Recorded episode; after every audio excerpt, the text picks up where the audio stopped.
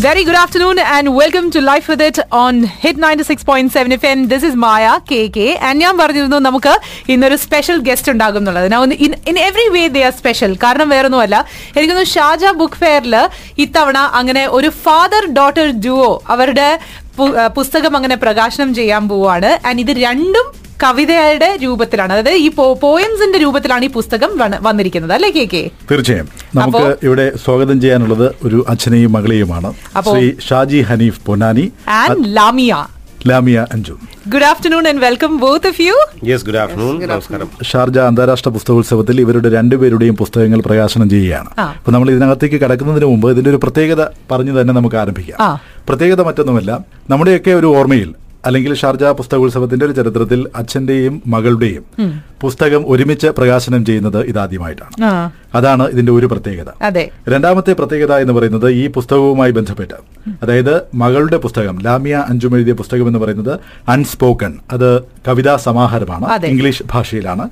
അതുപോലെ ശ്രീ ഷാജി ഹനീഫിന്റെ പുസ്തകം എന്ന് പറയുന്നത് അദൃശ്യ വർണങ്ങൾ അതും കവിതാ സമാഹാരമാണ്. ഓക്കെ. അപ്പോൾ അവർ രണ്ടുപേരും ചേർന്ന് തീരുമാനിച്ചിരിക്കുന്ന ഒരു പ്രധാനപ്പെട്ട കാര്യം എന്ന് പറയുന്നത് ഈ അൺസ്പോക്കൺ എന്ന് പറയുന്ന പുസ്തകം വിറ്റ് കിട്ടുന്ന അതിന്റെ മുഴുവൻ തുകയും ഓട്ടിസം ബാധിച്ച് കഷ്ടപ്പെടുന്ന കുട്ടികളുടെ ഉന്നമനത്തിനായിട്ട് പൊന്നാനി ബെഡ്സ് റീഹാബിലിറ്റേഷൻ സ്കൂളിനും അതുപോലെ തന്നെ ശ്രീ ഷാജി ഹനീഫിന്റെ പുസ്തകങ്ങളുടെ വരുമാനം മുഴുവൻ പൊന്നാനി മുനിസിപ്പാലിറ്റിയുടെ കീഴിൽ പ്രവർത്തിക്കുന്ന ഡയാലിസിസ് സെന്ററിന് നൽകാനായിട്ടാണ് അവർ ആഗ്രഹിക്കുന്നത്. അങ്ങനെ വലിയൊരു നല്ലൊരു നല്ലൊരു കോസാണ് ശരിക്കും നല്ലൊരു കോസിനാണ് നിങ്ങൾ എന്താണ് ഈ ഒരു പുസ്തകം എഴുതിയപ്പോൾ തന്നെ വന്നതാണോ അതോ എഴുതിയതിന് ശേഷമാണോ ഇങ്ങനെ ചിന്തിച്ചത്? അതല്ല കാരണം ഈ രണ്ട് സ്ഥാപനങ്ങളുമായി ഞങ്ങൾ സഹകരിക്കാറുണ്ട്. ഓക്കെ. പിന്നെ ഇപ്പം ഡയാലിസ് സെന്റർ ഇപ്പോൾ രണ്ടാമത്തെ വർഷത്തിലേക്ക് കടക്കുകയാണ്. ഗവൺമെന്റ് ഗ്രാന്റ് അതിന് കാര്യമായിട്ടൊന്നും കിട്ടുന്നില്ല. സംഗതി അതിന്റെ മിഷനറിയും കാര്യങ്ങളൊക്കെ സെറ്റ് ചെയ്തു. പക്ഷേ ഞങ്ങളുടെ നാട്ടുകാരുടെ സഹകരണത്തോടു കൂടെ തന്നെയാണ് ഇത് മുന്നോട്ട് പോകുന്നത്. ഓക്കെ. പിന്നെ ബഡ്സ് ബഡ്സ് ഇപ്പം കുറച്ചായിട്ടുള്ളൂ തുടങ്ങിയിട്ട്. അതിൽ മുന്നേ ഹോപ്പ് എന്ന് പറഞ്ഞിട്ട് ഇതുപോലെ തന്നെ റിഹാബിലിറ്റേഷൻ സ്കൂൾ അവിടെ ഉണ്ട്. ഇവൻ ഇവിടെ തന്നെ ഉണ്ട് നമ്മുടെ ജെന്നി ഫ്ലവറിലെ ജെന്നിയേട്ടന്റെ ഒക്കെ നേതൃത്വത്തിൽ ഒരു സ്ഥാപനം ഇവിടെ ഉണ്ട്. ശരി. അപ്പൊ ഈ പറയുന്ന സ്ഥാപനങ്ങളിലൊക്കെ പ്രത്യേകിച്ച് പിന്നെ എന്റെ ഒരു സുഹൃത്തിന്റെ മകൻ ഇപ്പൊ പത്തൊമ്പത് വയസ്സായി. അപ്പോൾ അവന് എനിക്ക് തോന്നുന്നു ഒരു നാല് വയസ്സുള്ള സമയത്താണ് ഇങ്ങനെ ആൾ മിസ്സായി. പിന്നെ തിരിച്ചു കിട്ടിയതിന് ശേഷം അവന് പിന്നെ സംസാരം നഷ്ടപ്പെട്ടു. ഇപ്പം ശരിക്കും നല്ല ഒരു ഒരു എന്താ പറയാ തിക വലിയൊരു മനുഷ്യനായെങ്കിൽ പോലും അവന് ഓട്ടിസത്തിന്റെ ഇതിൽ ഇപ്പൊ അവർ ഒരു നിശ്ചിന്ത എന്ന് പറയുന്ന ഒരു സ്ഥാപനം പാലക്കാട് തുടങ്ങുകയാണ്. അപ്പൊ എന്ന് വെച്ചാൽ നൂറ് കുടുംബങ്ങൾ നൂറ് പിന്നെ ഇതുപോലത്തെ സമാനത ഉള്ള നൂറ് കുടുംബങ്ങൾക്ക് ഒരു ടൗൺഷിപ്പ് പോലെ. അവിടെ എല്ലാ സൗകര്യങ്ങളുണ്ട്. അപ്പൊ അതിന്റെ പ്രവർത്തനങ്ങളായി മുന്നോട്ട് പോകുന്നുണ്ട് അവർ. അപ്പൊ അത് അവർ ഈ നൂറ് കുടുംബങ്ങളോട് പിന്നെ ഇന്റർനാഷണൽ ലെവലിലാണ് വെച്ചാൽ വിദേശ രാജ്യങ്ങളിൽ ദുബൈ പിന്നെ യു എസ് നിന്നൊക്കെ ഉണ്ട്. അതിൽ അവർ നൂറ് പേർക്ക് മാത്രമുള്ള സെറ്റപ്പേ അവിടെ ഉള്ളൂ. പിന്നെ അമ്പത് പാവപ്പെട്ട കുടുംബങ്ങൾ ഇവർ അഡോപ്റ്റ് ചെയ്യുന്നുണ്ട്. ഓക്കെ. അപ്പൊ അങ്ങനെ ഒരു പദ്ധതിയും കൂടെ ഉണ്ട്. അപ്പം അതിനും പിന്നെ ഞങ്ങളുടെ ഒരു പഴയ ഒരു കൂട്ടായ്മ ഉണ്ട് എന്ന് വെച്ചാൽ ഞങ്ങളുടെ ഒരു എയ്റ്റി സിക്സ് ബാച്ചിന്റെ കൂട്ടായ്മ ഉണ്ട് അപ്പൊ അത് ഞങ്ങൾ സ്കൂളിൽ നിന്ന് പിരിഞ്ഞതിന് ശേഷം മുപ്പത് വർഷത്തിന് ശേഷം വീണ്ടും കണ്ടുമുട്ടി മുപ്പത് മുപ്പത്തൊന്ന് വർഷമായില്ല ഇപ്പം. അത് നല്ലൊരു എന്താ പറയാ ചാരിറ്റി മാത്രമല്ല ഞങ്ങളെ കൂട്ടത്തിലുള്ള ആളുകളുടെ ഉന്നമനത്തിന് വേണ്ടി പ്രവർത്തിക്കുന്നുണ്ട്. അപ്പം പ്രത്യേകിച്ച് ഇത് ഞങ്ങളുടെ ഞങ്ങളെ ക്ലാസ്മേറ്റാണ് ചെറുപ്പകാല മുതലേ ഞങ്ങൾ ഒരുമിച്ച് പഠിച്ചിരുന്നതാണ്. അപ്പോൾ അവളുടെ മകന്റെ ഒരു വിഷയത്തിൽ ഇങ്ങനെ ഒരു സംരംഭം അവൾ തുടങ്ങുമ്പം ഞങ്ങൾ എല്ലാവിധ എല്ലാവിധ സഹകരണങ്ങളുണ്ട് അത് പക്ഷേ അത് പിന്നെ റെഡി ആയിട്ടില്ല. ഒരു എനിക്ക് ടൂ തൗസൻഡ് ട്വന്റിയിൽ അത് റെഡി ആവുള്ളൂ. ഓക്കെ. ഇപ്പോൾ നിലവിൽ ഞങ്ങളുടെ പൊന്നാനി മുനിസിപ്പാലിറ്റിയിൽ ബഡ്സ് എന്ന് പറയുന്ന ഇതുപോലുള്ള കുട്ടികളുടെ ഒരു സ്ഥാപനമുണ്ട്. അപ്പം അതിന്റെ നടത്തിപ്പിനും ഇതുപോലെ തന്നെ എല്ലാവരുടെയും സഹകരണം ഉണ്ടെങ്കിൽ മാത്രമേ മുന്നോട്ട് പോവുള്ളൂ. അപ്പൊ നമുക്കിപ്പോ മെയിൻലി എന്ന് പറയുമ്പോൾ പിന്നെ അക്ഷരങ്ങൾ കൊണ്ട് ഉണ്ടാകുന്ന ഒരു കോൺട്രിബ്യൂഷൻ എന്ന് പറയുമ്പോൾ ഒരു മനസ്സിന് സന്തോഷം കൂടെ എന്നൊരു കാര്യമാണ്. തീർച്ചയായിട്ടും. നമ്മൾ വരുമാനം കൊണ്ട് കൊടുക്കുന്നതിനേക്കാൾ ഉപരി ഇപ്പൊ മകൾക്ക് അവൾക്ക് പിന്നെ ഒരു നിത്യ വരുമാനമില്ല അപ്പം അവൾ ആഗ്രഹിച്ചത് എന്റെ അടുത്ത് ആദ്യമേ പറഞ്ഞത് ഈ ഓണാഘോഷത്തിന് ഞങ്ങൾ ഞങ്ങളെ ഒരു അസോസിയേഷൻ പഴയ മുമ്പ് ഒരു ഭാവന സൊസൈറ്റി എന്ന് പറഞ്ഞ അസോസിയേഷൻ ഉണ്ട്. ഇപ്പൊ സംഘടനകളൊന്നുമില്ലല്ലോ പക്ഷെ പക്ഷേ ഇപ്പൊ എല്ലാവരും ചേർന്നുകൊണ്ട് ഒരു ഓണാഘോഷം നമുക്കറിയാലോ അൽനാസർ ഓണാഘോഷം. ഇത്തവണ ഞങ്ങളുടെ പൂക്കളം അവർക്ക് വേണ്ടി അവർ ആവശ്യപ്പെട്ടിരുന്നു മത്സരത്തിന് പങ്കെടുക്കാൻ വേണ്ടി പക്ഷേ ചില കാരണങ്ങൾ കൊണ്ട് സാങ്കേതിക കാരണങ്ങൾ കൊണ്ട് അവർക്ക് അതിന് സ്പേസ് കൊടുക്കാൻ പറ്റിയില്ല. പക്ഷേ ഞങ്ങളുടെ പൂക്കളം ഞങ്ങൾ അവർക്ക് വേണ്ടി കൊടുത്തു. ആ കുട്ടികളാണ് ആ പൂക്കളം തീർത്തത്. അപ്പം അതൊരു മത്സരത്തിന് പറ്റുന്ന അത്ര വലിയൊരു ഗ്രാൻഡ് പൂക്കളൊന്നും അല്ല. എങ്കിൽ പോലും ആ കുട്ടികളത് തീർത്തപ്പോൾ വളരെ നമുക്ക് വല്ലാത്തൊരു മനസ്സിനൊരു സന്തോഷം സുഖം ഒക്കെ. അപ്പോൾ അതൊക്കെ ഇവളും എന്റെ കൂടെ എപ്പോഴും മോളുണ്ടാവാറുണ്ട്. പിന്നെ നാട്ടിൽ പോകുമ്പോഴും ഇതുപോലുള്ള സ്കൂളുകളിലും സ്ഥലങ്ങളിലൊക്കെ ഞങ്ങൾ സന്ദർശിക്കാറുണ്ട്. അപ്പോൾ അപ്പോഴും അങ്ങനെ കയ്യിൽ കരുതി വെക്കുന്ന ചില നാണയങ്ങളൊക്കെ ഇതുപോലുള്ള കാര്യങ്ങൾക്ക് വേണ്ടി വിനിയോഗിക്കാറുണ്ട് അവൾ ഏത് ക്ലാസ്സിലാണ്? ഞാൻ ട്വൽത്ത് ഗ്രേഡിലാണ് പഠിക്കുന്നത്. GEMS our own Indian. Okay and is is your first book yes this is my first book okay അപ്പൊ ഈ ഒരു പുസ്തകത്തിലേക്ക് ഇത് ഇത് എഴുതാനുള്ള ഒരു ഒരു പ്രചോദനം ഇതൊരു എന്താ what inspired you to write this inspiration എന്റെ പേരൻസ് തന്നെ. ചെറുപ്പം മുതൽ ഉമ്മയും വാപ്പ എഴുതുന്നത് കണ്ടിട്ടാണല്ലോ ഞാൻ വളർന്നത് തന്നെ. അപ്പോ ഓരോ ചെറുപ്പം മുതലേ ഉമ്മ അങ്ങനെ ഓരോ എക്സ്പീരിയൻസ് കഥകളായി പറഞ്ഞു തരും പിന്നെ ലേറ്റർ ആണ് മനസ്സിലാവുന്നത് അത് എക്സ്പീരിയൻസസ് ആണെന്നൊക്കെ. അപ്പൊ ബെസ്റ്റ് സ്റ്റോറീസ് എക്സ്പീരിയൻസ് വഴിയാണ് യുനോ ഉണ്ടാവുന്നതെന്ന് പിന്നീടാ മനസ്സിലായത്. ട്രാവലിംഗ് ഭയങ്കര ഇഷ്ടമാണ് ഇപ്പോ ഞങ്ങൾ ഇത്തവണ നാട്ടിൽ ചെന്നപ്പോഴാണ് ട്രെയിനിൽ ട്രാവൽ ചെയ്തിരുന്നു ഇപ്പൊ സാധാരണ വി ഐ പി ഒക്കെ അല്ലേ യൂസ് ചെയ്യൽ? അപ്പൊ ഞങ്ങൾ വാപ്പ പറഞ്ഞു വി ഐ പി വേണ്ട നമുക്ക് ആക്ച്വൽ ഫീൽ വേണം എല്ലാവരുമായിട്ട് ഇന്ററാക്ട് ചെയ്യണം അങ്ങനൊക്കെ പറഞ്ഞിട്ട് സ്ലീപ്പർ ഇതിലാ പോയിണ്ടായിരുന്നു. സോ അങ്ങനെ പോയപ്പോ we observed a lot different people different you know behaviour അവർ സംസാരിക്കുന്ന രീതി. പിന്നെ എല്ലാം ഭയങ്കര ഡിഫറെന്റ് ആയിരുന്നു. കുറെ പഠിക്കാനുണ്ടായിരുന്നു. ആ ഒരു ട്രിപ്പിൽ വെച്ചിട്ട്. ആ ഒരു കൃത്യമായൊരു നിരീക്ഷണങ്ങൾ ഒരുപാട് സഹായിച്ചു അല്ലേ? പക്ഷെ അത് കറക്റ്റ് ആണ് ലാമിയുടെ ആ ഒരു പോയിന്റ് വളരെ സത്യമാണ്. കാരണം ഇവിടെ വളരുന്ന കുട്ടികൾ ഒരിക്കലും എന്താ പറയുക നാട്ടിലെ ഒരു ക്രൂഡ് ഒരു കാര്യങ്ങളൊന്നും തന്നെ അവർ മനസ്സിലാക്കുന്നില്ല. ഇവിടെ നമുക്ക് കുറെ കൂടെ പോളിഷ്ഡ് ആയിട്ടുള്ള കുറെ കൂടെ റിഫൈൻഡ് ആയിട്ടുള്ള കാര്യങ്ങളാണ് നമുക്ക് കിട്ടുന്നത്. പക്ഷെ നാട്ടിൽ ചെല്ലുമ്പോഴാണ് യഥാർത്ഥത്തിലുള്ള ആ ഒരു വളരെ റോ ആയിട്ടുള്ള സ്റ്റേറ്റിൽ നിന്നും ആൾക്കാർ എങ്ങനെ വളരുന്നു അല്ലെങ്കിൽ എങ്ങനെ എങ്ങനെ ജീവിക്കുന്നു എന്നുള്ളത് മനസ്സിലാക്കുന്നത്. സോ നിങ്ങളുടെ നിങ്ങളുടെ യൂഷ്വലി നിങ്ങളുടെ നാട്ടിലേക്കുള്ള ട്രിപ്പ് വർഷത്തിൽ എല്ലാ വർഷവും സംഭവിക്കാറുണ്ടോ? അതെ എല്ലാ വർഷവും പോലുണ്ട് ഉണ്ടാവാറുണ്ട് അപ്പം ഇത് ആദ്യമായിട്ടാണോ ഇങ്ങനെ ഒരു ഒരു ട്രെയിൻ ജേർണി എടുത്തത്? ട്രെയിൻ ജേർണി ഇത് ആദ്യമായിട്ടാ. യൂഷ്വലി ഞങ്ങൾ പോകലുണ്ട് പക്ഷെ അടുത്തുള്ള സ്ഥലങ്ങൾക്ക് ഇങ്ങനെ ഓരോ സ്കൂൾ വിസിറ്റ് ചെയ്യുക അങ്ങനെയൊക്കെ ഇതിപ്പോ ആദ്യമായിട്ട് ഒരു ലോങ് ജേർണി ട്രെയിനിൽ പോയി. ഓക്കെ. ആ ഒരു ട്രെയിൻ ജേർണിയിൽ നിന്നാണോ പിന്നീട് ഈ പുസ്തകം ഉണ്ടായത്? അതോ അതിന് മുന്നേ തന്നെ had you finished it I had started writing like സെവൻത്തിൽ എഴുതി ഓ. തുടങ്ങിയിട്ടുണ്ടായിരുന്നു പക്ഷെ അങ്ങനെ എടുത്തു വെച്ചിട്ടൊന്നും ഉണ്ടായിരുന്നില്ല. എഴുതി കഴിഞ്ഞാൽ അത് അപ്പൊ തന്നെ എവിടെങ്കിലും കാണാതാവും അങ്ങനെയൊക്കെ. ഓക്കെ. പിന്നെ കുറച്ച് കഴിഞ്ഞപ്പോ ടെൻത്തിലൊക്കെ എത്തിയപ്പോ എന്റെ പേരൻസ് എനിക്ക് കുറച്ച് ഞാൻ അങ്ങനെ ഡിസ്പോസ് ചെയ്ത കുറച്ച് പോംസ് എനിക്ക് എടുത്തു തന്നു. And then, ആ, അത് വായിച്ചതിന് ശേഷം I start like around two years back ഞാൻ എഴുതി തുടങ്ങിയത്. അത് ആ കളക്ഷൻ ആണ്. ഈ പുസ്തകം ഒൻപതാം ക്ലാസ്സിൽ പുറത്തിറങ്ങേണ്ട പുസ്തകമായിരുന്നു. ആ അത് തന്നെ. അല്ലേ? പഠനത്തെ ബാധിക്കേണ്ട എന്നുള്ള മാതാപിതാക്കളുടെ ആ ഒരു ശുഷ്കാന്തി കാരണം അല്ലേ ശ്രീ ഷാജി തീർച്ചയായും. പക്ഷെ ഇങ്ങനെ എഴുത ഞാൻ ജസ്റ്റ് ഒരു പേരന്റ് എന്നുള്ള ലെവലിൽ എനിക്ക് തോന്നുന്നു കുട്ടികൾക്ക് ഇങ്ങനൊരു ഒരു കഴിവുള്ളപ്പോൾ അവർക്ക് ശരിക്കും പറഞ്ഞാൽ ഇതുപോലെ ഒരു പുസ്തകം എഴുതാനൊക്കെ ഉള്ള ഒരു പ്രചോദനം കൊടുക്കുമ്പോൾ അവരുടെ പഠിത്തം കുറച്ചും കൂടെ എൻഹാൻസ് ചെയ്യപ്പെടുകയല്ലേ? അല്ല അത് ഞങ്ങൾ ഒരിക്കലും എനിക്ക് മൂന്ന് പെൺകുട്ടികളാണ്. പിന്നെ രണ്ടുപേരുള്ള താഴെയുള്ളത് ഒരിക്കലും ഞങ്ങൾ കുട്ടികളെടുത്ത് പഠിക്കാൻ വേണ്ടി നിർബന്ധിക്കാറില്ല. പക്ഷെ പഠിപ്പ് ഇല്ലാത്തതിന്റെ കുഴപ്പങ്ങൾ എന്താണ് പറഞ്ഞു കൊടുക്കും? പഠിക്കാതെ വന്നാൽ എന്ത് സംഭവിക്കും എന്നുള്ളതും. അല്ലാതെ നിരന്തരം ഇങ്ങനെ പഠിക്കണം പഠിക്കണം എന്ന് പറഞ്ഞ് ബുദ്ധിമുട്ടിക്കുമ്പോൾ അത്. അപ്പൊ ഇവർക്കൊക്കെ കൃത്യമായ ബോധ്യമുണ്ട് പഠനത്തിന്റെ കാര്യത്തിൽ പഠിക്കാൻ ഇവളൊട്ടും മോശമല്ല. ആ. ഈ പുസ്തകം കെ കെ ആക്ച്വലി ഈ ഒരു പുസ്തകത്തിന്റെ തുടക്കം തന്നെ എഴുതിയിരിക്കുന്നത് each scar uncovers an untold story എന്നാണ്. It's so deep what made you write it ഇതിന്റെ പിന്നിലുള്ള ഒരു ഒരു തോട്ട് എന്ന് പറയോ? അത് ഇറ്റ്സ് ലൈക്ക് ഒരു ഒരു എക്സ്പീരിയൻസ് ഉണ്ടായി കഴിഞ്ഞിട്ടുണ്ടെങ്കിൽ യൂഷ്വലി നമ്മൾ അതിനെക്കുറിച്ച് ആലോചിക്കുമ്പോൾ ഇത് ഒരു ഒരു സ്കാർ പോലെയാണ്. അതവിടെ ഇരിക്കും. പക്ഷെ അത് നമ്മൾ വീണ്ടും ആലോചിക്കുക അല്ലെങ്കിൽ ആരെങ്കിലും അതിനെ കുറിച്ച് പറയാം അപ്പൊ അത് it's like scratching the scar again it reminds you of it again it's not healing completely okay അപ്പോൾ അങ്ങനെ ഇറ്റ്സ് ലൈക്ക് ഹാവ് യു ഈ ഒരു പോയിം ഒക്കെ എഴുതുമ്പോഴത്തേക്കും എവിടെയെങ്കിലും have you shared your life എവിടെയെങ്കിലും I mean I know you too young for that പക്ഷെ എന്നാലും നമ്മുടെ ഈ എത്ര കൊച്ചുകുട്ടിയാണെങ്കിലും ആ കുട്ടിക്ക് സംഭവിക്കുന്നത് ആ കുട്ടിയെ സംബന്ധിച്ചോളം വലിയൊരു എക്സ്പീരിയൻസ് ആണ്. അപ്പോൾ അങ്ങനെ എന്തെങ്കിലും ഒരു ഒരു സ്കാർ അല്ലെങ്കിൽ അൺടോൾ സ്റ്റോറി അങ്ങനെ എഴുതിയിട്ടുണ്ടോ? ഉണ്ട്. അത് പബ്ലിക് പുസ്തകത്തിന്റെ പ്രകാശനം കഴിഞ്ഞതിന് ശേഷം അവളുടെ സ്റ്റോറി മാത്രമല്ല അവളുടെ ഒബ്സർവേഷൻ എന്ന് പറയുമ്പോൾ അവൾ മിക്കവാറും മറ്റുള്ള ഫ്രണ്ട്സിനെ കുറിച്ചും ഡിഫറെന്റ് പെർസ്പെക്റ്റീവ് നിന്ന് കാണാനാ ഇഷ്ടം. ലൈക്ക് വേറൊരാളുടെ വേറെ ഒരാളുടെ കണ്ണിൽ നിന്ന് അത് എങ്ങനെ ഇരിക്കുന്നു. ഞാൻ I have consider myself as a mother and then portrayed it in one of my poem wow അപ്പോ അങ്ങനെ. ഒരു പതിനഞ്ച് വയസ്സായ കുട്ടിയാണ് ഈ പറയുന്നത്. അതാണ് വായനയുടെയും ഈ പറയുന്ന അച്ഛന്റെയും അമ്മയുടെയും ഒക്കെ ഒരു ഗൈഡ് ലൈൻസിന്റെ ഒക്കെ ഒരു ബാക്കി പത്രം കൂടിയാണ്. തീർച്ചയായിട്ടും. അമ്മയും ഇതേപോലെ എഴുതുന്ന ഒരു ഒരു വ്യക്തിയാണ്. സോ ബേസിക്കലി അപ്പൊ what about your two young sisters അവരും ഇതിനൊക്കെ അല്ല അതിൽ ഒരാൾ സിംഗറാണ്. ആണ് പിന്നെ classical songs youngest one singer ആണ്. പിന്നെ മിഡിൽ വൺ ഡാൻസർ ആണ്. അവൾ നന്നായി ചിത്രം വരക്കും പിന്നെ ഹാൻഡിക്രാഫ്റ്റ്സ് അങ്ങനെ ഈ കുടുംബത്തിനെ മൊത്തത്തിൽ നമുക്കൊന്ന് പരിചയപ്പെടാനുണ്ട്. നമുക്ക് എന്തായാലും ശ്രീ ഷാജി ഹനീഫിലേക്ക് തന്നെ വീണ്ടും വരാം. കാരണം കാരണം ഇരുപത്തിയഞ്ച് വർഷത്തോളമായി ഈ സാഹിത്യ മേഖലയിൽ ഇങ്ങനെ വ്യാപരിക്കുന്ന വ്യക്തിയാണ്. ഇരുന്നൂറോളം കവിതകൾ ഇതിനകം എഴുതിയിട്ടുണ്ട്. ആനുകാലികങ്ങളിൽ ഉൾപ്പെടെ അത് നമ്മുടെ ഭാഷാഭൂഷണിയാണെങ്കിലും മാധ്യമമാണെങ്കിലും അതുപോലെ കലാകുമുദിയാണെങ്കിലും ഒക്കെ സാഹിത്യത്തെ കാര്യമായി പോഷിപ്പിക്കുന്ന രീതിയിലുള്ള ആനുകാലികങ്ങളിലാണ് അദ്ദേഹത്തിന്റെ സൃഷ്ടികളൊക്കെ കൂടുതലായിട്ട് വന്നിട്ടുള്ളത്. അതിനുശേഷം എനിക്ക് തോന്നുന്നു പിന്നീട് കഥകളുടെ ലോകത്തേക്ക് മാറി. എഴുതി തുടങ്ങിയത് കവിതാ ലോകത്തായിരുന്നു. പിന്നീട് കഥകളുടെ ലോകത്തേക്ക് മാറി വീണ്ടും ഒരു കവിതാ സമാഹാരവുമായി വന്നിരിക്കുന്നു. അദൃശ്യവർണങ്ങൾ. എങ്ങനെയാണ് ആ ഒരു സാഹിത്യ ജീവിതത്തെ ഇതുവരെയുള്ളൊരു ജീവിതത്തെ വിലയിരുത്തുക? അല്ല പഠനകാലത്ത് തന്നെ കവിതകൾ എഴുതി തുടങ്ങിയിരുന്നു. പിന്നെ അന്ന് അക്കാലത്തൊക്കെ നമുക്കൊരു സ്പേസ് ഇല്ലായിരുന്നല്ലോ. പ്രവാസം തുടങ്ങിയതിന് ശേഷം ഇവിടെ ഇഷ്ടംപോലെ സ്പേസ് അക്കാലത്ത് ഉണ്ടായിരുന്നു. ഇവിടെ ഗൾഫ് പതിപ്പുകൾ ഒത്തിരി ഉണ്ടായിരുന്നല്ലോ.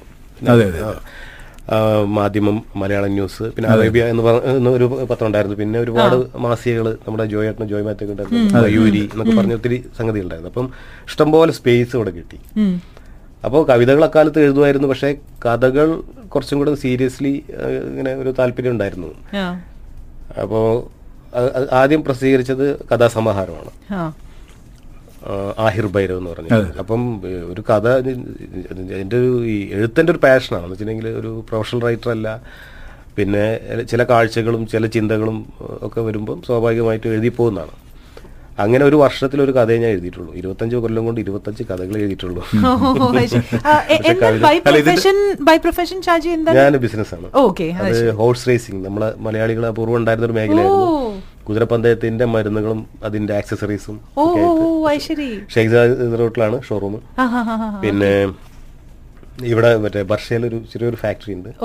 ഒമാനിൽ ഒരു ക്ലിനിക്ക് വെറ്റിനറി ക്ലിനിക് ഉണ്ട്. Okay okay. അങ്ങനെ അതുമായിട്ട് ബന്ധപ്പെട്ടുള്ള സ്ഥാപനങ്ങൾ ഇപ്പൊ ഇതിന്റെ ഈ പുസ്തകത്തിന്റെ ആമുഖത്തിൽ പറഞ്ഞിരിക്കുന്ന കാര്യം. എന്തായാലും അത് എഴുത്തുകാരന്റെ സ്വന്തം നിലപാടാണ്. സാഹിത്യത്തിന്റെ പൂരിത രൂപം എന്നും കവിതകളാണ്. അതെപ്പോഴും പിക്കാസോ പെയിന്റിങ്ങുകൾ പോലെ അനുവാചകനോട് ശ്രോതാവിനോട് പലതലത്തിൽ സംവദിക്കുന്നു. അങ്ങനെ ആ ഒരു തിരിച്ചറിവിന്റെ അല്ലെങ്കിൽ സ്വയം അങ്ങനെ തോന്നിയത് കൊണ്ടാണോ പിന്നീട് കഥകളുടെ ലോകത്ത് നിന്ന് വീണ്ടും ആദ്യം തുടങ്ങിയ കവിതകളിൽ നിന്ന് വീണ്ടും കഥകളുടെ ലോകത്തേക്ക് പോയി വീണ്ടും കവിതകളുടെ ലോകത്തേക്ക് തന്നെ മടങ്ങി വരാനുള്ള ഒരു കാരണം അതാണോ? അല്ല ഒന്നാമത് ഈ കവിത ഒരു പ്രിസം പോലെയാണ്. അതിന്റെ ഒരു പ്രത്യേകത എന്ന് വെച്ചിട്ടുണ്ടെങ്കിൽ ഇപ്പോൾ കെ കെ എന്ത് നിങ്ങളുടെ ഒരു എക്സ്പീരിയൻസ് നിങ്ങളൊരു മൈൻഡ് അതിനനുസരിച്ചിട്ടായിരിക്കും നിങ്ങൾ അത് നോക്കിക്കാണുന്നത് നേരെ മറിച്ച് കഥ അതിനൊരു വ്യക്തമായ ഒരു ഫോർമാറ്റിലാണ് അത് പോകുന്നത്. അതിനകത്ത് ഒരു ക്യാരക്ടർ ഉണ്ടായിരിക്കും അതിനൊരു ഒരു സിറ്റുവേഷൻ ഉണ്ടായിരിക്കും. അപ്പോൾ അതിന് ശരിക്കും കൃത്യ ഒരു കൃത്യത ഉണ്ടായിരിക്കും. ഒരു സോളിഡ് ആയിട്ടുള്ള കൃത്യത ഉണ്ടായിരിക്കും. കവിതയ്ക്ക് പല ആംഗിളിലൂടെ സഞ്ചരിക്കാൻ കഴിയും. എന്താണോ നമ്മൾ ഉദ്ദേശിക്കുന്നത് അല്ലെങ്കിൽ ഒരു കവി ഉദ്ദേശിക്കുന്നത് എന്താണോ ആ തലത്തിലായിരിക്കില്ല ചിലപ്പോൾ വായനക്കാരൻ വായിച്ചെടുക്കുന്നത്. അങ്ങനെയുള്ളൊരു ഒരു മൾട്ടിപ്പിൾ സാധ്യത കവിതയ്ക്കുണ്ട്. ഒരുപാട് കുഞ്ഞു കുഞ്ഞു കവിതകൾ വളരെ മനോഹരമായ കവിതകൾ ഇതിനകത്തുണ്ട്. കൈ എന്ന് പറയുന്ന നമ്മൾക്കറിയാലോ നമ്മുടെ കൈയെക്കുറിച്ച്. ആ കൈയെക്കുറിച്ച് ഒരു കവിത. പുറംകൈയിൽ രക്തധമനികൾ അകങ്കൈയിൽ ജീവിതരേഖകൾ. അമർത്തിപ്പിടിച്ചപ്പോൾ നാല് നേർരേഖകൾ നിനക്ക് നേരെ ചൂണ്ടിയപ്പോൾ മൂന്നെന്റെ നേർക്ക് കരം കവർന്നപ്പോൾ എല്ലാം എന്നിലേക്ക്.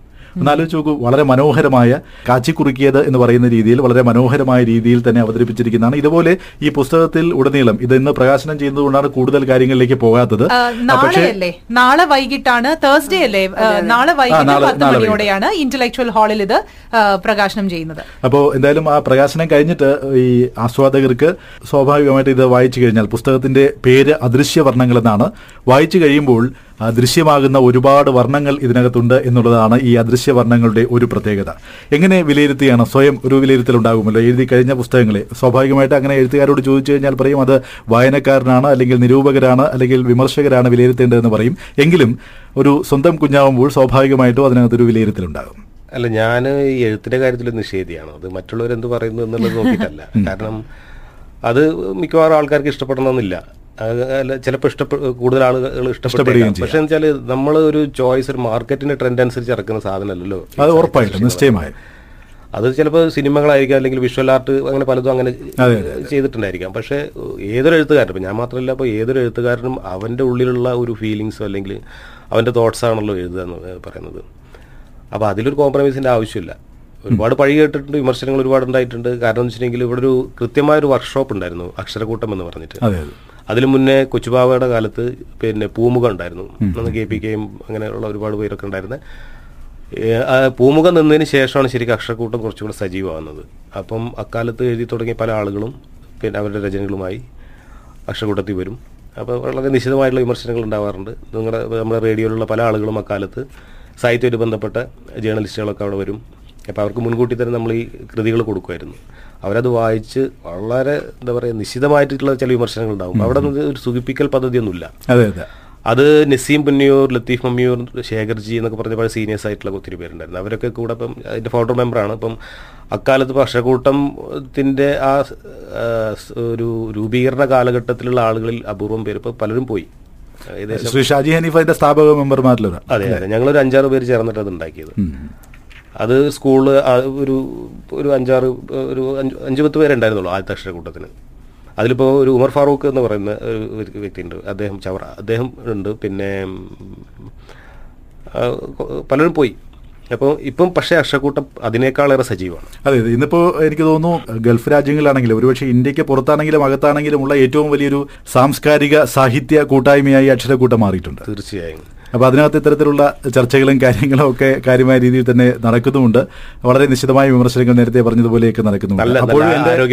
അപ്പോഴും ഈ ചോദ്യത്തിലേക്ക് വളരെ കൃത്യമായി വന്നിട്ടില്ല. അതായത് എങ്ങനെയാണ് ഈ പുസ്തകത്തെ ഒരു സ്വയം വിലയിരുത്തുന്നത് ഇതിന്റെ ഞാൻ പറഞ്ഞല്ലോ അതിന്റെ കൃത്യത ഇതിൽ കുഴപ്പമുണ്ടാവായ കാരണം പിന്നെ എന്റെ തോന്നലുകൾ എന്റെ ചിന്തകൾ ഞാൻ എഴുതുന്നു. അത് പലർക്കും ഇഷ്ടപ്പെടാം ഇഷ്ടപ്പെടാതിരിക്കാം. അത്രേ ഉള്ളൂ. കാരണം പക്ഷെ എനിക്ക് പറയാനുള്ളതാണ് പറഞ്ഞു കഴിയുമ്പോൾ ഒരു സുഖം കിട്ടുന്നുണ്ട്. ശരിക്കും ഒരു സാഹിത്യകാരന അല്ലെങ്കിൽ എഴുത്തുകാരന് വേണ്ടത് എന്നുള്ളതാണ്. മറ്റുള്ളവർ എന്ത് എന്ത് വിചാരിക്കും മറ്റുള്ളവർ എന്ത് പെരുമാറും അല്ലെങ്കിൽ ഇപ്പൊ ഇപ്പോ നാട്ടിലേക്കുള്ള അസഹിഷ്ണുതാവാദം ഉൾപ്പെടെയുള്ള ഒരുപാട് സംഭവങ്ങളുണ്ടല്ലോ. അപ്പൊ അതിനെയൊക്കെ ഭയന്ന് പിന്മാറുന്നവർക്ക് പറഞ്ഞിട്ടുള്ള ഒരു വേദിയല്ല യഥാർത്ഥത്തിൽ ഈ മാധ്യമ പ്രവർത്തനമാണെങ്കിലും അതുപോലെ തന്നെ ഈ സാഹിത്യ സാംസ്കാരിക പ്രവർത്തനങ്ങളാണെങ്കിലും. വളരെ കൃത്യമായ മറുപടി അതെ കാരണം ഇതിനകത്ത് ശരിക്കും പറഞ്ഞാൽ ഇപ്പൊ നമ്മൾ ഷാജ ബുക്ക് ഫെയർ അനുബന്ധിച്ച് ഇപ്പൊ കഴിഞ്ഞ കുറെ ദിവസങ്ങളായിട്ട് നമുക്ക് ഒരുപാട് ഓഥേഴ്സ് വരുന്നുണ്ട് ഒരുപാട് അവിടെ ബുക്സ് പബ്ലിഷ് ചെയ്ത ആൾക്കാരുണ്ടായിരുന്നു. എല്ലാവരും പറഞ്ഞ ഒരു കോമൺ കാര്യം ഇതാണ്. We write from the heart അതിനിപ്പോ അതെ. എങ്ങനെയാണോ ബാക്കിയുള്ള ആൾക്കാർ പെർസീവ് ചെയ്യുന്നത് നമുക്കിപ്പോ അത് തീരുമാനിക്കാൻ പറ്റത്തില്ല. പക്ഷേ നമ്മൾക്കൊരു സുഖം കിട്ടുന്നുണ്ട് when you write from the heart അപ്പൊ അത് എല്ലാവരും കോമൺ ആയിട്ട് പറഞ്ഞൊരു കാര്യമാണ് കെ കെ. സോ എന്താണേലും ഇനിയിപ്പോ ലമിയയുടെയൊക്കെ തന്നെ തിരിച്ചു വരാൻ ലമിയ ഐ തിങ്ക് അറൌണ്ട് ഇരുപത്തി ആറ് പോയംസോളം ഇതിനകത്ത് ഉണ്ട് അല്ലേ? So just just won't know ഇപ്പൊ ഇതിനകത്ത് എല്ലാം എനിക്ക് ഭയങ്കര ഇൻട്രീഗിങ് ആയിട്ട് തോന്നി. ഇതിനകത്ത് ഞാൻ ജസ്റ്റ് വെറുതെ ഒന്ന് വായിച്ചു നോക്കിയപ്പോഴത്തേക്കും ഞാൻ കണ്ട ഒന്നാണ് ദി എസ്റ്റീംഡ് വുമൻ അത് ഒരു അമ്മയെ കുറിച്ചാണ് എഴുതിയിരിക്കുന്നത്. അല്ലേ? സോ അപ്പൊ അപ്പം എനിക്ക് അതിനകത്ത് എവിടെ ഒരു ക്യാച്ച് തോന്നി. കാരണം ആദ്യം ഒരു കുഞ്ഞിന്റെ കരച്ചിലാണ് കേൾക്കുന്നത്. And I I long for that child to be mine എന്നുള്ളൊരു ഒരു ലെവലിലാണ് എഴുതിയിരിക്കുന്നത്. അല്ലേ? സോ അപ്പാർട്ട് ഫ്രം ദാറ്റ് ഇത് ഞാൻ വളരെ ക്രൂഡായിട്ട് ജസ്റ്റ് പറഞ്ഞു because I do won't reveal everything that's written in this book but ഇതിനകത്ത് ആ, ലാമിയക്ക് ഏറ്റവും ഇഷ്ടപ്പെട്ട ഒരു മനസ്സിന് ഭയങ്കരമായിട്ട് സ്പർശിച്ച ഒരു പോയം ഇതാണ് അങ്ങനെ ചോദിച്ചാൽ എല്ലാത്തിനും ഓരോ ഡിഫറെന്റ് അറ്റാച്ച്മെന്റ് ആണ്. അതിപ്പോ ഇപ്പോ if I take a mother's place. അതെല്ലാം എന്റെ കുട്ടികളല്ലേ? എന്റെ കുട്ടികളെ ഞാൻ എങ്ങനെ റേറ്റ് ചെയ്യാ? So I know I know but ഇതിനകത്ത് എന്നാലും you know something that you always go back and read something that you know you മനസ്സിൽ ചിലപ്പോൾ കളിക്കുമല്ലോ ചില സെന്റൻസസ് ചില ചില ഫ്രീസസ് നമ്മുടെ മനസ്സിൽ ഇങ്ങനെ കളിച്ചുകൊണ്ടേ ഇരിക്കുമല്ലോ അപ്പൊ ഇതിനകത്ത് ഏതെങ്കിലും ഒന്ന് അങ്ങനെ ചൂസ് ചെയ്യാൻ പറഞ്ഞു കഴിഞ്ഞാൽ what would you choose I would choose the last page worn out or no, the, the last page. As we travel through, can I read it? Yes, yes. As we travel through moments, we talk about little things, walk about million miles, cherish a thousand dreams, and live by all ups and downs. Beautiful. Very beautiful ശരിക്കും it's ഈ ഒരു പുസ്തകം unspoken എന്നാണ്. And ഇതിനകത്ത് എഴുതിയിരിക്കുന്ന എല്ലാം തന്നെ ഭയങ്കര ഇൻഡെപ്റ്റ് ആണ്. ജീവിതത്തിനെയും അതേപോലെ നമ്മുടെ ഈ ലാമിയുടെ കാഴ്ചപ്പാടിലൂടെ പലതിനെയും കണ്ട് മനസ്സിലാക്കിയിരിക്കുന്ന കാര്യങ്ങളാണ് എഴുതിയിരിക്കുന്നത്. So how is the response from you school been oh that's very supportive എല്ലാരും എന്ന് പറഞ്ഞാൽ അതിനുവേണ്ടി കാത്തുക്ക. Like tomorrow this is like bus പിടിച്ചിട്ടായാലും എല്ലാരും വരും പറഞ്ഞിട്ട് ദാറ്റ്സ് വെരി സ്വീറ്റ് അപ്പോ എന്തായാലും ആദ്യമായിട്ട് എഴുതിയ ഒരു പുസ്തകമാണ് അതിന്റെ പ്രൊസീഡ്സ് പോകുന്നത് നല്ലൊരു കോസനും കൂടിയാണ്. അതെ അതെ അതെ. അത് അതിലേക്കാണ് നമ്മൾ നേരത്തെ സംസാരിച്ചു വന്നത്. അപ്പോൾ ആ ആ ഒരു കാര്യം കൂടി ശരിക്കും പറഞ്ഞാൽ ചർച്ച ചെയ്യപ്പെടേണ്ട ഒരു കാര്യമാണ്. എഴുത്തുകാരൻ ആ ഒരു സർഗ വ്യാപാര മേഖലയിൽ മാത്രം ഒതുങ്ങി നിൽക്കാതെ ഇത്തരം സാമൂഹിക പ്രശ്നങ്ങളിൽ അല്ലെങ്കിൽ സഹജീവികളുടെ പ്രശ്നങ്ങളിൽ നേരിട്ട് ഇടപെടുന്ന ഒരു ഗുണപരമായ ഒരു കാര്യം. അത് ശരിക്കും പറഞ്ഞു കഴിഞ്ഞാൽ അഭിനന്ദിക്കപ്പെടേണ്ട ഒരു കാര്യമാണ്. നമ്മുടെ ഷാബുവിന്റെ സ്പെഷ്യൽ ന്യൂസും അതുപോലെ തന്നെ ആ, നിലാച്ചോറ് ഉള്ള പുസ്തകങ്ങളൊക്കെ ഈ രീതിയിൽ തന്നെ ഈ അട്ടപ്പാടിയിലെ പാവപ്പെട്ട ആൾക്കാരെ സഹായിക്കുന്നതിനൊക്കെ ആ രീതിയിൽ വളരെ നല്ലൊരു നീക്കത്തിന്റെ ഭാഗമായിരുന്നു. ഇവിടെ ശ്രീ ഷാജി ഹനീഫിനോട് ചോദിക്കാനുള്ള ഒരു കാര്യം എന്ന് പറയുന്നത് ആഹിർ ഭൈരവ് എന്ന ചെറുകഥാ സമാഹാരം. അതിനുശേഷം മൺചരാതും മണൽപാതകളും മരുപ്പച്ച എന്നീ സംയുക്ത സമാഹാരങ്ങൾ. ഇതൊക്കെ പ്രസിദ്ധപ്പെടുത്തി ഇപ്പോഴാണ് ഈ അദൃശ്യവർണങ്ങളിലേക്ക് എത്തിയത്. ഒരു കാര്യം അടുത്ത ഒരു സാധ്യത ഞാൻ മനസ്സിലാക്കുന്നത് എന്ന് പറയുന്നത് മുപ്പത്തിയഞ്ചോളം രാജ്യങ്ങൾ ഇതിനകം സന്ദർശിച്ചിട്ടുള്ള വ്യക്തിയാണ്. സ്വാഭാവികമായും കഥാസമാഹാരങ്ങൾ ഇറക്കി കവിതാ സമാഹാരങ്ങൾ ഇറക്കി അടുത്തത് എന്തായാലും ഒരു യാത്രാ വിവരണത്തിനുള്ള എല്ലാ സാധ്യതകളുമുണ്ട്. ആ ഒരു സാധ്യതയുണ്ടോ? യാത്രാ വിവരണമാണ് ഈ കവിതാ സമാഹാരത്തിന് മുമ്പ് ഇറക്കാൻ വേണ്ടി ഞാൻ തീരുമാനിച്ചത്. ഓ. അതിൽ ഈ പറഞ്ഞ മുപ്പത്തി അഞ്ചിൽ ഇപ്പം അതിനുശേഷം മുപ്പത്തഞ്ച് കൂടി. കൂടി. ആ പക്ഷേ അതിൽ എല്ലാ സ്ഥലത്തും പിന്നെ ഇപ്പൊ പൊറ്റക്കാട് എഴുതിയ പോലെ നമുക്ക് എഴുതാനുള്ള കഴിവില്ല പിന്നെ അങ്ങനത്തെ സംഗതികളും ഇല്ല അപ്പോൾ ചില സുഹൃത്തുക്കൾ എന്റെ അടുത്ത് പറഞ്ഞ് ഈവൻ നമ്മുടെ കാരശ്ശേരി മാഷ് നല്ല സൗഹൃദമാണ് മാഷിന്റെ അടുത്ത് പറഞ്ഞ് യാത്രകളിൽ എന്തെങ്കിലും വ്യത്യസ്തമായിട്ടുള്ള എന്തെങ്കിലും അനുഭവങ്ങൾ ഉണ്ടെങ്കിൽ അതിനെ ഹൈലൈറ്റ് ചെയ്ത് എഴുതുമ്പം അതിന്റെ ചരിത്രവും പശ്ചാത്തലവും ഭൂമിശാസ്ത്രമൊക്കെ എഴുതിയിട്ട് എങ്കിൽ മാത്രമേ വായനക്കാർക്ക് അത് ഒരു ഇഷ്ടപ്പെടുള്ളൂ. ഇപ്പോൾ എന്ന് വെച്ചിട്ടുണ്ടെങ്കിൽ നമുക്ക് ഈ എന്താ പറയുക ഈ സോഷ്യൽ മീഡിയ മാത്രമല്ല ഈ ആധുനിക സജ്ജീകരണം ഏത് രാജ്യത്തെക്കുറിച്ചും എങ്ങനെ എത്തരത്തിൽ വേണമെങ്കിലുള്ള ഇൻഫർമേഷൻസും കാര്യങ്ങളൊക്കെ കിട്ടും അത് കാണും ചെയ്യാം. അതെ. അപ്പോൾ അതല്ലാതെ ഒരു യുണീക്ക് ആയിട്ടുള്ള എന്തെങ്കിലും എക്സ്പീരിയൻസ് ഉണ്ടെങ്കിൽ മാത്രമേ അതിന് ഒരു ഒരു വ്യത്യസ്തം ഉണ്ടാവുള്ളൂ. അപ്പോൾ അങ്ങനെ എനിക്ക് മാക്സിമം ഉള്ളത് ഒരു പന്ത്രണ്ട് രാജ്യങ്ങളിലെ അനുഭവങ്ങളുണ്ട്. അത് ഒന്ന് ഇറാൻ തുർക്കി പിന്നെ ചൈന അങ്ങനെയുള്ള ചില സ്ഥലങ്ങളിൽ നിന്നുള്ള വ്യത്യസ്തത മറ്റുള്ളവർക്ക് കിട്ടാ കിട്ടിയിട്ടുണ്ടായിരിക്കാം. അപ്പൊ ഈ അനുഭവങ്ങൾ വെച്ചുള്ള ഒരു പുസ്തകമാണ് ഞാൻ അതായത് ഇതുവരെ കാര്യമായി പറഞ്ഞ് വന്നിട്ടില്ലാത്ത അതായത് മറ്റാരും അങ്ങനെ പറയാത്ത അല്ലെങ്കിൽ അങ്ങനെ പറഞ്ഞിട്ടില്ല എന്ന് സ്വയം തോന്നിയ ഒരുപാട് അനുഭവങ്ങൾ അവിടെ ആ രാജ്യങ്ങളിൽ നിന്ന് കിട്ടിയിട്ടുണ്ട് എന്നുള്ളതാണ്. അതെ തീർച്ചയായും. കാരണം ഇപ്പോ ഒരു ചെറിയൊരു എക്സ് ഒരു ഉദാഹരണം പറയാം. ഈഫൽ ഒരു ദിവസം പിന്നെ ഇപ്പൊ ലാസ്റ്റ് ഞാനും വൈഫും കൂടാണ് പോയത്. അതിൽ മുന്നേ ഞാൻ ആദ്യം പോയ സമയത്ത് നല്ല തിരക്കുള്ള ഒരു ദിവസമായിരുന്നു പോയത്. അപ്പോൾ ഒരു മൂന്ന് ലിഫ്റ്റാണ് അവിടെ. ഈഫൽ ടവർ കാണാൻ വേണ്ടി. പോയിണ്ടല്ലോ. അപ്പം പിന്നെ ഞാൻ ആദ്യത്തെ ട്രിപ്പ് എല്ലാവരും പോയി. പിന്നെ ഞാനാണ് ഫ്രണ്ടിൽ എന്റെ പുറകിൽ ഒരു ബ്ലാക്ക് ഒരു ആളുണ്ട്. ഒരു ആഫ്രിക്കനാണ് അയാളുടെ എനിക്ക് തോന്നുന്ന കാമുകിയായിരിക്കാം. ഒരു സ്കാൻഡിനേവിയൻ ഒരു ഗേൾ ഉണ്ടായിരുന്നു കൂടെ. പക്ഷെ ഇയാൾക്ക് രണ്ട് കണ്ണും കാണില്ല അപ്പോൾ ഇയാളിങ്ങനെ അങ്ങോട്ടും ഇങ്ങോട്ടൊക്കെ നോക്കുന്നുണ്ട്. അപ്പം ഈ ലേഡിയുടെ കയ്യിൽ ഒരു ക്യാമറ ഉണ്ട്. അപ്പം ഞാൻ എന്ത് ചെയ്തു? ഇവരെ സ്വാഭാവികമായി പിടിച്ച് മുന്നിൽ നിർത്തി. മുന്നിൽ നിർത്തി. അപ്പോൾ ലിഫ്റ്റ് വന്നപ്പോൾ അവർ കയറി മുകളിലെത്തി അപ്പോൾ ഞാൻ എനിക്കൊരു കൗതുകം. എന്താണ് ഇദ്ദേഹം ചെയ്യുന്നതെന്നുള്ളത് കാരണം കാഴ്ചയാണല്ലോ ഏറ്റവും ഇമ്പോർട്ടന്റ് ഈ ഈഫൽ ടവറിന് മുകളിൽ കയറിയിട്ട് കാണുന്ന റൈൻ നദി മറ്റുള്ള സംഗതിയൊക്കെ കാണുക എന്നുള്ളതായിരുന്നു എല്ലാവരുടെയും. അപ്പോൾ ഈ കണ്ണ് ഇല്ലാത്ത ഇദ്ദേഹം എന്താണ് കാണുക എന്നുള്ളതായിരുന്നു എന്റെ കൗതുകം. അപ്പോൾ ഞാൻ മറ്റുള്ള പുറം കാഴ്ചകൾക്ക് പ്രാധാന്യം കൊടുക്കാതെ ഇദ്ദേഹത്തെ നിരീക്ഷിക്കാനായിരുന്നു എന്റെ അപ്പോൾ നോക്കുമ്പോൾ നല്ല ഈ ഇങ്ങനെ എന്താ പറയാ മഞ്ഞ് ചെറുതായി ഇങ്ങനെ ഒരു ഐസ് പീസ് പോലെ ഇങ്ങനെ മഞ്ഞ് വരുന്നു. അപ്പോൾ ഇയാൾ ആരും ഇങ്ങനെ കൂടുതൽ ആളുകളൊന്നും ഇല്ലാത്തൊരു കോർണറിൽ പോയിട്ട് ഇങ്ങനെ ചെവിയുടെ മുകളിൽ കൈ വെച്ച് ഇങ്ങനെ എന്താ കാറ്റിന്റെ ഈണം തോന്നുന്നുണ്ട് ഇങ്ങനെ ആസ്വദിക്കുന്നുണ്ട്. അപ്പൊ ഈ ലേഡി പല ആംഗിളിൽ ഇദ്ദേഹത്തിന് ഫോട്ടോസ് എടുക്കുന്നുണ്ട് അപ്പൊ ഓക്കെ. അപ്പോൾ അത് വല്ലാത്തൊരു കാഴ്ചയായിരുന്നു. ആ. അപ്പോൾ ചിലപ്പോൾ നമ്മൾ കാണാത്തതിൽ കൂടുതൽ അദ്ദേഹം കാണുന്നുണ്ടായിരിക്കാം. ആ ഉം. അപ്പൊ ഞാൻ പിന്നെ അദ്ദേഹത്തെ പോയി പരിചയപ്പെട്ടില്ല. കാരണം വെച്ചിട്ടുണ്ടെങ്കിൽ അദ്ദേഹം തന്നെ സ്വയം പ്രഖ്യാപിക്കുകയാണ്. ഹം കിസി സേ കം നഹി എന്ന് പറയുമ്പോൾ ഞാൻ അദ്ദേഹത്തിന് പ്രാധാന്യം കൊടുത്ത് ചെന്ന് എന്താ പേര് എവിടുന്ന വരുന്നൊക്കെ ചോദിക്കുമ്പം അദ്ദേഹം ചിലപ്പോൾ മനസ്സിൽ വിചാരിക്കില്ലേ എന്തോ എനിക്കെന്തോ ഒരു ന്യൂനത ഉണ്ടല്ലോ എന്നുള്ളത്. അപ്പൊ അതുകൊണ്ട് ഞാൻ അവരുടെ അടുത്ത് ആ ലേഡിയുടെ അടുത്ത് പറഞ്ഞ് നിങ്ങൾ രണ്ടുപേരും ചേർന്ന് നിൽക്കുക ഞാൻ നിങ്ങ- നിങ്ങളൊരു ഫോട്ടോ എടുത്ത് തരാമെന്ന് പറഞ്ഞ് ഞാൻ എന്റെ ക്യാമറയിൽ പോലും അവരെ പടം പിടിക്കാതെ ഇവർ രണ്ടുപേരും ചേർത്ത് വെച്ചൊരു ഫോട്ടോ എടുത്തു. അപ്പൊ ഇത് പറയാൻ കാരണം എന്ന് വെച്ചിട്ടുണ്ടെങ്കിൽ വാക്സ്തലി നമ്മുടെ ബിന്ദു ചേച്ചി ഈ അനുഭവം ഞാൻ ബിന്ദു ചേച്ചിയായിട്ട് പങ്കുവെച്ചിട്ടുണ്ടായിരുന്നു. അതിന്റെ ഏറ്റവും വലിയ തമാശ എന്ന് വെച്ചിട്ടുണ്ടെങ്കിൽ ബിന്ദു ചേച്ചി ഒരു യാത്ര കഴിഞ്ഞ് വന്നിട്ട് അടുത്ത് പറഞ്ഞു. ഞാൻ പോയത് സ്ഥലമായിരുന്നു. മറ്റേ പട്ടായ. ഇവർ പട്ടായ ബാങ്കോക്ക് ഒരു പിന്നെ ബിന്ദു ചേച്ചി കുടുംബം പോയിരുന്നു. ഞാൻ എന്റെ ഒഫീഷ്യൽ കാര്യത്തിന് വേണ്ടി അവിടെ പോയി. അപ്പം ചേച്ചി അവിടെ പോയിട്ട് പറഞ്ഞ് തന്ന യാത്രാ അനുഭവങ്ങൾ എനിക്ക് ഉണ്ടായില്ല എന്നുള്ളതാണ് രസം. ബിന്ദു ചേച്ചി എല്ലാവർക്കും അറിയാലോ? അതെ അതെ അപ്പൊ അതാ പറയുന്നത്. അപ്പം അത് അങ്ങനെയുള്ള ചില എക്സ്പീരിയൻസ് ഒക്കെ തീർച്ചയായിട്ടും. ഇറാനിൽ അതുപോലെ തന്നെ ഒരു ഇനി പറയുമ്പോൾ നമ്മളുടെ സമയമൊക്കെ ഒരുപാട് വൈകും. സമയം മാത്രമല്ല ഈ യാത്രാ വിവരണത്തിന്റെ കൂടുതൽ ഉള്ളടക്കം പുറത്തു അതെ അതെ. അടുത്ത അടുത്ത ഒരു ഒരു എന്താണ് ഷാജ ബുക്ക് ഫെയറിൽ ആ ഒരു പുസ്തകം ഇനിയിപ്പോൾ പ്രകാശനം ചെയ്യുമ്പോഴത്തേക്കും നമുക്ക് അതിനെ കുറിച്ച് കൂടുതൽ അന്താരാഷ്ട്ര പുസ്തകോത്സവത്തിൽ എന്തായാലും ആ പുസ്തകം ഉണ്ടാവും അല്ല ഈ പുസ്തകോത്സവമുള്ള ഒരു ഗുണം എന്താണെന്നറിയോ? നമുക്ക് ഒരു ഡ്യൂറേഷൻ ഉണ്ട്. മറ്റേന്ന് വെച്ചിട്ടുണ്ടെങ്കിൽ അത് പിന്നാവാം പിന്നാവാം എന്ന് പറഞ്ഞെങ്കിൽ നീട്ടി വെക്കും. അപ്പൊ പല ഇവിടുത്തെ ഒത്തിരി എഴുത്തുകാർ ഇവിടുത്തെ ഒരുവിധ എഴുത്തുകാരൊക്കെ നല്ല സുഹൃത്തുക്കളാണ്. ഇവിടെ തന്നെ ഇപ്പൊ ഷാബു. ഷാബു നല്ല റൈറ്ററാണ് എനിക്ക് തോന്നുന്നത് റേഡിയോ ജോക്കിയേക്കാൾ നല്ല ഒരു സാഹിത്യകാരനാണ് ഷാബു. ഷാജ ബുക്ക് ഫെയറിൽ ശരിക്കും പറഞ്ഞാൽ ഷാബു ആയിരുന്നു അവിടെ. നമ്മളുടെ എല്ലാം കൊണ്ടും ഇപ്പോഴും അവിടുത്തെ എന്താ പറയാ ഷാബു ആണ്. പിന്നെ മാത്രമല്ല അദ്ദേഹത്തിന്റെ ഒരു വളരെ ഒരു വ്യക്തിത്വം നല്ല സൗഹൃദം. അതെ. എല്ലായിടത്തും ഏത് സമയത്തും അത് സൂക്ഷിക്കാനും അത് മെയിന്റെയിൻ ചെയ്യാനും കഴിയാൻ കഴിയുന്ന ഒരു കോളേജ് അതെ, എഴുത്തിലും പ്രകടമാണ് തീർച്ചയായിട്ടും. പ്രകടമാണ്. ഈ നിങ്ങളുടെ ഈ ജോലി എനിക്കറിയാം ഉത്തരവാദിത്തപ്പെട്ട ഒരു ജോലിയും അതിന്റെ സമയം എന്നിട്ട് പോലും അത്രയും വലിയ പുസ്തകങ്ങൾ എഴുതി ഉണ്ടാക്കുക എന്ന് പറയുന്നത് നിസ്സാര സംഭവമല്ല. അസൂയാവഹമാണ് അത് എന്താണല്ലോ അത് മറ്റൊരാളിൽ നിന്നും കേൾക്കുമ്പോൾ അത് തീർച്ചയായിട്ടും നമുക്ക് ഭയങ്കര സന്തോഷം തരുന്ന ഒരു കാര്യമാണ്. It's it's always a proud pride moment for us actually മാത്രമല്ല ഇപ്രാവശ്യം ഷാബുവിന്റെ പുസ്തകം ഇല്ലെങ്കിൽ പോലും എല്ലാ ദിവസവും ഷാബു ആ ഷാർജ പുസ്തകോത്സവ വേദിയിലുണ്ട്.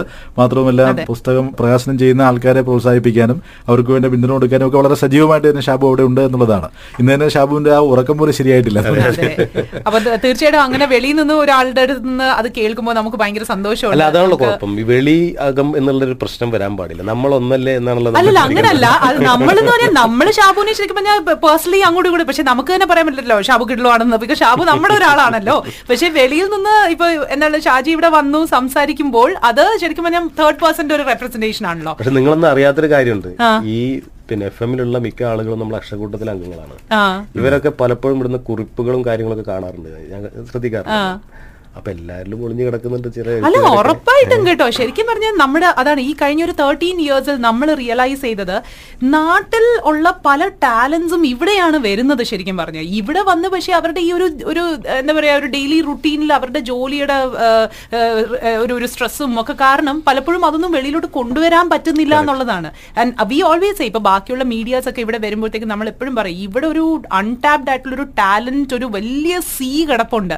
അതിനെ കറക്റ്റ് ആയിട്ട് ടാലന്റിനെ ഒന്ന് ടാപ്പ് ചെയ്യാൻ പറ്റുമെങ്കിൽ ഒരുപാട് ഒരുപാട് പ്രോഗ്രാംസ് ഉൾപ്പെടെ കാര്യങ്ങളൊക്കെ ഇവിടുന്ന് ചെയ്യാവുന്നതേ ഉള്ളൂ സത്യം പറഞ്ഞു കഴിഞ്ഞാൽ. അപ്പൊ എന്താണേലും ഇനിയും ഇതുപോലെ ടാലൻസ് ഒക്കെ കണ്ടുപിടിക്കണം എന്ന് തന്നെയാണ് നമ്മൾ ആഗ്രഹിക്കുന്നത്. ഇതിനകത്ത് നേരത്തെ പറഞ്ഞല്ലോ ഞാൻ മുഖം നോക്കാതെ കാര്യങ്ങൾ വിമർശിക്കുന്ന എനിക്ക് ഇഷ്ടമുള്ള കാര്യങ്ങൾ പറയുന്ന മറ്റുള്ളവർ എന്ത് വിചാരിക്കും എന്ന് വിചാരിക്കാത്ത ഒരു എഴുത്തുകാരനാണ്. വിമർശകൻ എന്ന് പറയുന്ന കവിത ഇതിനകത്തുണ്ട്. തോറ്റം പാട്ടുകൾ തോറ്റവന്റേതല്ലേതെന്ന പോൽ തോറ്റുപോയവന്റെ ദാരിക വേഷം കാളിയെയും കബളിപ്പിക്കും നിഴൽക്കുത്ത് എഴുതിത്തോറ്റ ഞാൻ ഇനി കെട്ടും വേഷം വിമർശകന്റെ. വെട്ടാൻ പാകത്തിൽ കഴുത്തില്ലാത്ത നിന്നെ ഞാൻ ഉപേക്ഷിക്കാം. ഞാൻ ഒരുക്കിയ കുരുക്കിന് പാകമായ കഴുത്തുള്ള ഒരുവനെ തരിക. അതുമാത്രമാണ് ഇനി നിന്റെ രക്ഷയുടെ വാതിൽ. എന്നാണ് വിമർശകൻ എന്ന് പറയുന്ന കവിത പറയുന്നത്. ആ കവിതയ്ക്കകത്ത് ഒരുപാട് കാര്യങ്ങൾ ഒളിഞ്ഞിരിപ്പുണ്ട് എന്നുള്ളത് ഇതിനകം തന്നെ ഇപ്പോൾ ഇത് കേൾക്കുന്ന ആസ്വാദകർക്കെല്ലാം നമ്മുടെ പ്രിയപ്പെട്ട ശ്രോതാക്കൾക്കെല്ലാം മനസ്സിലാകും. ഞാൻ നേരത്തെ പറഞ്ഞതുപോലെ അദൃശ്യവർണങ്ങൾ എന്ന് പറയുന്ന ഈ കവിതാ സമാഹാരം അതിന്റെ ആ പുസ്തകത്തിലൂടെ കടന്നു പോകുമ്പോൾ നിങ്ങളുടെ മനസ്സിൽ ഒരുപാട് വർണങ്ങൾ ദൃശ്യമാകും. അതാണ് അദൃശ്യവർണങ്ങളുടെ ഒരു പ്രത്യേകത. ശ്രീ ഷാജി ഹനീഫും അതുപോലെ തന്നെ അദ്ദേഹത്തിന്റെ മകൾ ലാമിയ. അഞ്ചും നാളെ രണ്ടുപേരുടെയും പുസ്തകം. അങ്ങനെ ഒരു ഫാദർ ഡോട്ടർ ഡുവോ ആണ് ഇപ്പോൾ ഇത് റിലീസ് ചെയ്യാൻ പോകുന്നത്. അതും ഇത് ഇവരുടെ ഈ ഒരു ഈ ഒരു പുസ്തകത്തിന്റെ പ്രൊസീഡ്സ് എല്ലാം തന്നെ നല്ലൊരു കോസിനും കൂടിയാണ് പോകുന്നത്. അപ്പോ രണ്ടുപേർക്കും എല്ലാവിധ ആശംസകളും നേരുകയാണ്. All the very best you Lamiya so we hope to see more of your writings and read more of your writings in in the coming years കേട്ടോ? Thank you so much Thank Shaji. you. ഇവിടെ വന്നതിൽ വളരെ സന്തോഷം ഇങ്ങനെ ഒരു chance തന്നതിൽ. പിന്നെ ഈ കുടുംബത്തിലുള്ളവരൊക്കെ എന്റെ അടുത്ത സുഹൃത്തുക്കളാണ് പലരും. അതുകൊണ്ട് അതുകൊണ്ടൊരു അന്യതാബോധം ഇല്ല ഇവിടെ ഓൾ റൈറ്റ് സോ ഇനി സന്തോഷം Maya N K K. Okay, Thank thank you you. so much. ഇനി നമുക്ക് ഒരു മെഡിക്കിയുടെ കാര്യം കൂടി ഒന്ന് 96.7 ഒരു മെഡിക്കിയുടെ കാര്യം കൂടി പറയാനുണ്ട്. നമ്മൾ ഫോണിൽ നേരത്തെ ബന്ധപ്പെട്ടിരുന്ന് കിട്ടുമോ എന്നറിയാൻ ലിറ്റിൽ ടു സംവെയർ എന്ന പുസ്തകം എഴുതിയ ഷാർജ ഇന്ത്യൻ സ്കൂളിലെ വിദ്യാർത്ഥിനി ഗാഥ. ഇന്ന് യു എ സമയം ഒൻപത് മണിക്കാണ്. ഷാർജ അന്താരാഷ്ട്ര പുസ്തക ഉത്സവത്തിൽ വെച്ച് ഈ പുസ്തകത്തിന്റെ പ്രകാശന കർമ്മം നടക്കുന്നത്. Little Okay. To somewhere. നമ്മുടെ വളരെ അറിയപ്പെടുന്ന ഒരു വ്യക്തിത്വം ശ്രീ ആർട്ടിസ്റ്റ് ലിയോ ജയന്റെ മകളാണ്. അപ്പോ ഗാഥനെ നമുക്ക് ഫോണിൽ എടുക്കാൻ പറ്റുമോ? പക്ഷേ കുട്ടി സ്കൂളിലാണ്. ഇപ്പോൾ ഷാബു നേരത്തെ ശ്രമിച്ചിരുന്നു. ആ, കുട്ടി ഫോണിൽ കിട്ടുന്നതിന് വേണ്ടി. അപ്പൊ ഷാബു കുറച്ചു മുമ്പ് വന്ന അതിന്റെ ഒരു മെസ്സേജ് കമ്മ്യൂണിക്കേറ്റ് ചെയ്തിരുന്നു. ഫോണിൽ കിട്ടുന്നില്ല എന്ന് പറഞ്ഞു. ഓക്കെ. അപ്പോ ആ കുട്ടിയെ കൂടി കിട്ടിയിരുന്നെങ്കിൽ രണ്ട് മെഡിക്കുകളെ നമുക്ക് ഒരേ സമയം തന്നെ അവതരിപ്പിക്കാമായിരുന്നു. അതിന് വേണ്ടിയിട്ടാണ് നേരത്തെ ഫോണിൽ ശ്രമിച്ചിരുന്നത്. പ്രോബ്ലി ഒരു മണിക്ക് ശേഷം നമുക്ക് ഒന്നുകൂടെ ഒന്ന് ട്രൈ ചെയ്ത് നോക്കാം. Okay, അപ്പോൾ will come back and talk about that thank you so much both of you okay thank you